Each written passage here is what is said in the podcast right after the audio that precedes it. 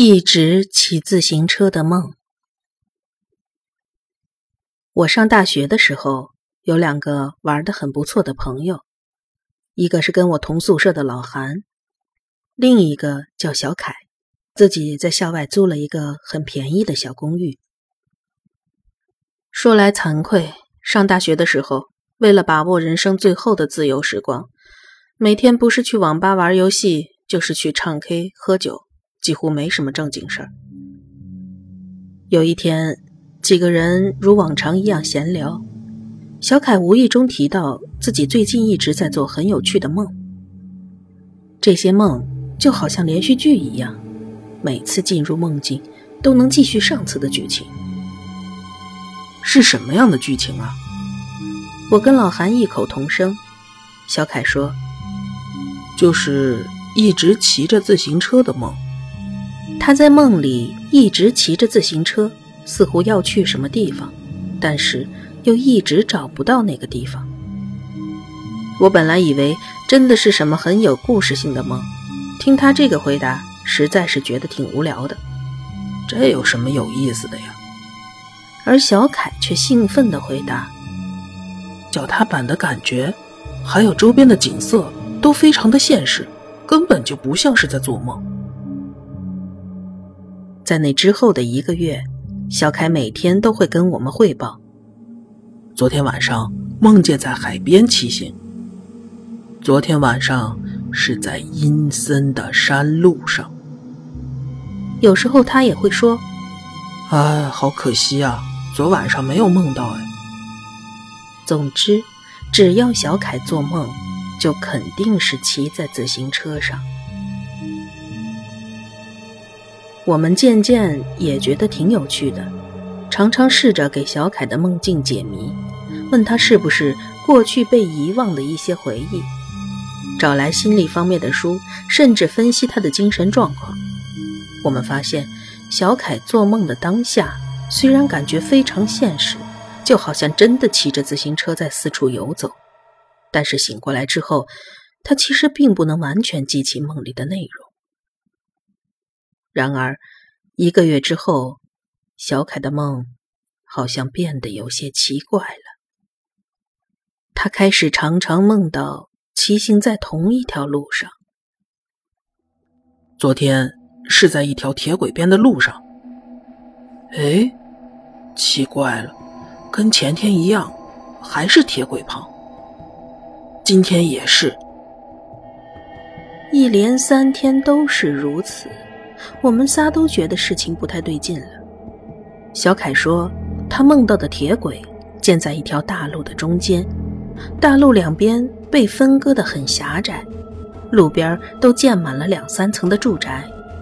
连续几个晚上都梦到同样的地方，小凯觉得这像是一种指引，虽然只是梦，但他说，总觉得好像快要到终点了。那之后的几天，我有事回了趟家，有小半个月没有见到小凯和老韩。当我回到学校见到老韩时，他就迫不及待地跟我说，最近小凯变得很奇怪，上课已经完全都不来了，也没见他去网吧打游戏，打电话约他，他也不出来。我就问他是不是做了什么新的梦，他就很敷衍的嗯啊啊2声就挂了。这也太不对劲了，我跟老韩都有种不祥的预感。我先给小凯打了个电话，果然他的声音懒洋洋的，说自己在朋友家，不想出门。好说歹说，我跟老韩才劝他出来见一面，约在了他那个朋友家门口的餐厅里。小凯走进餐厅时，我几乎没认出他来。不到2周时间，他瘦了一大圈，黑眼圈比熊猫好不到哪里去。我跟老韩迫不及待地问他到底发生了什么。小凯吞吞吐吐许久，才叹了口气说道，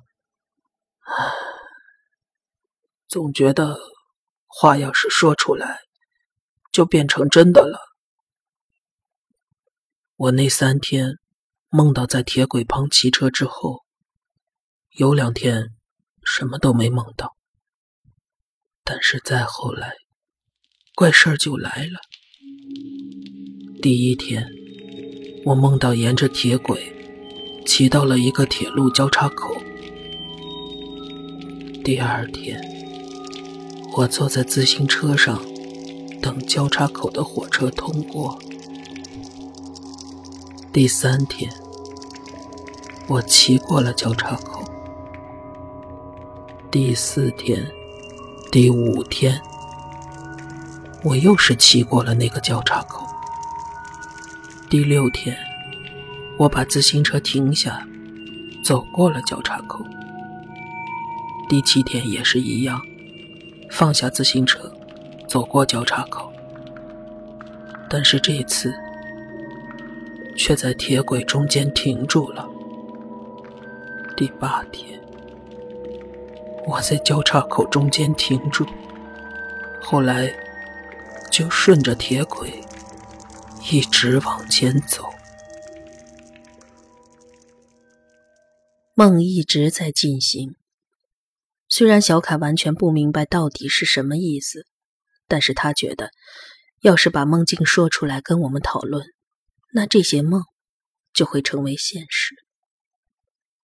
小凯开始害怕做梦了，他以为换个地方睡觉就梦不到了，所以他找了好几个朋友去人家家里借宿，但是不论昼夜，哪怕只是10分钟的小憩，那个真实的怪梦就会不停地出现。我梦到的是我要去自杀。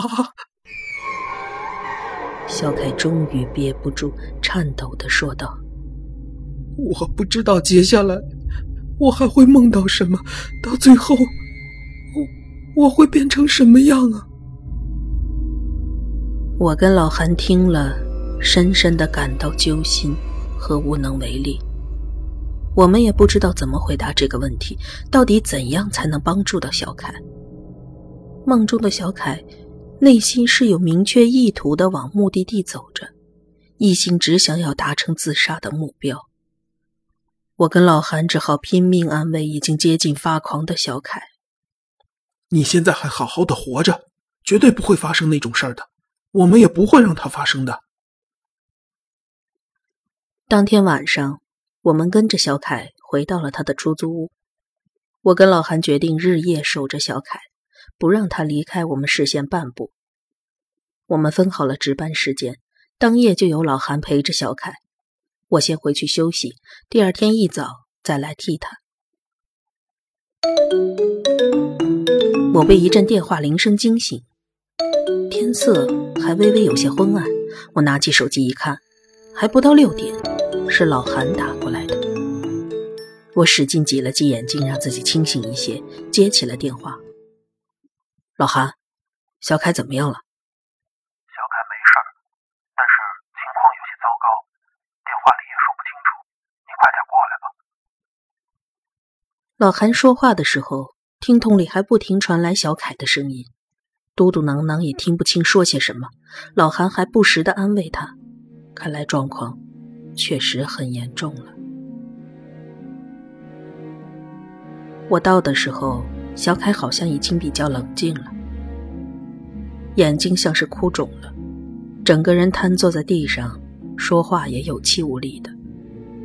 老韩拉着我走到旁边坐下，告诉了我昨晚的经过。凌晨的时候，小凯又做梦了，他躺在铁轨中间，眼睛只能看到一大片蓝天，身体还能感觉到铁轨上传来越来越近的震动。我们知道时间已经不多了，如果这个梦继续做下去，我们都清楚梦的结局会是什么。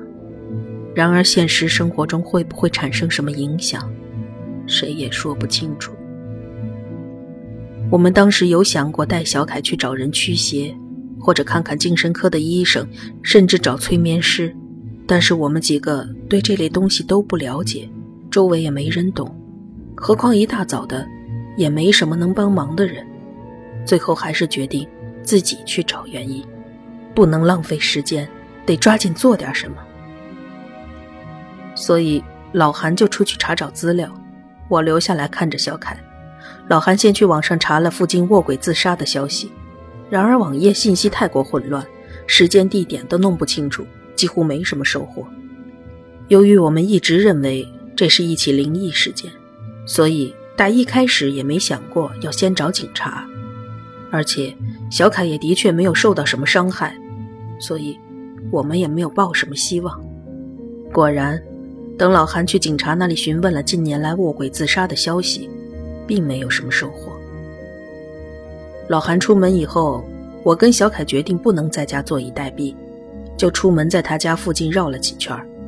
小凯的公寓离铁路和车站都挺远的，周围的建筑和设施都有些年代了，但是也没听到过什么灵异传闻。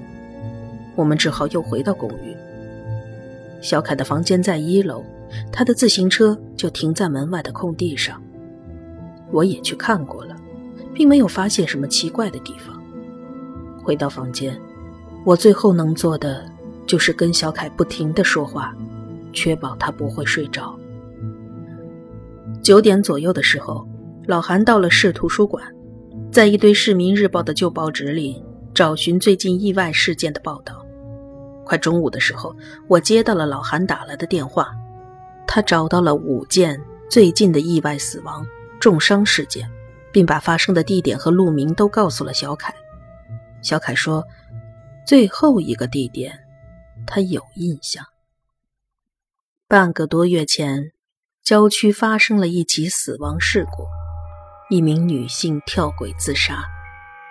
就在当天，小凯骑着自行车想去郊区游玩，但是骑到郊区火车站的时候，想起了1个月以来的怪梦，觉得还是不要在荒凉的地方骑车比较好，所以他把车停到车站边上，走路去附近散步，顺便吃东西去了。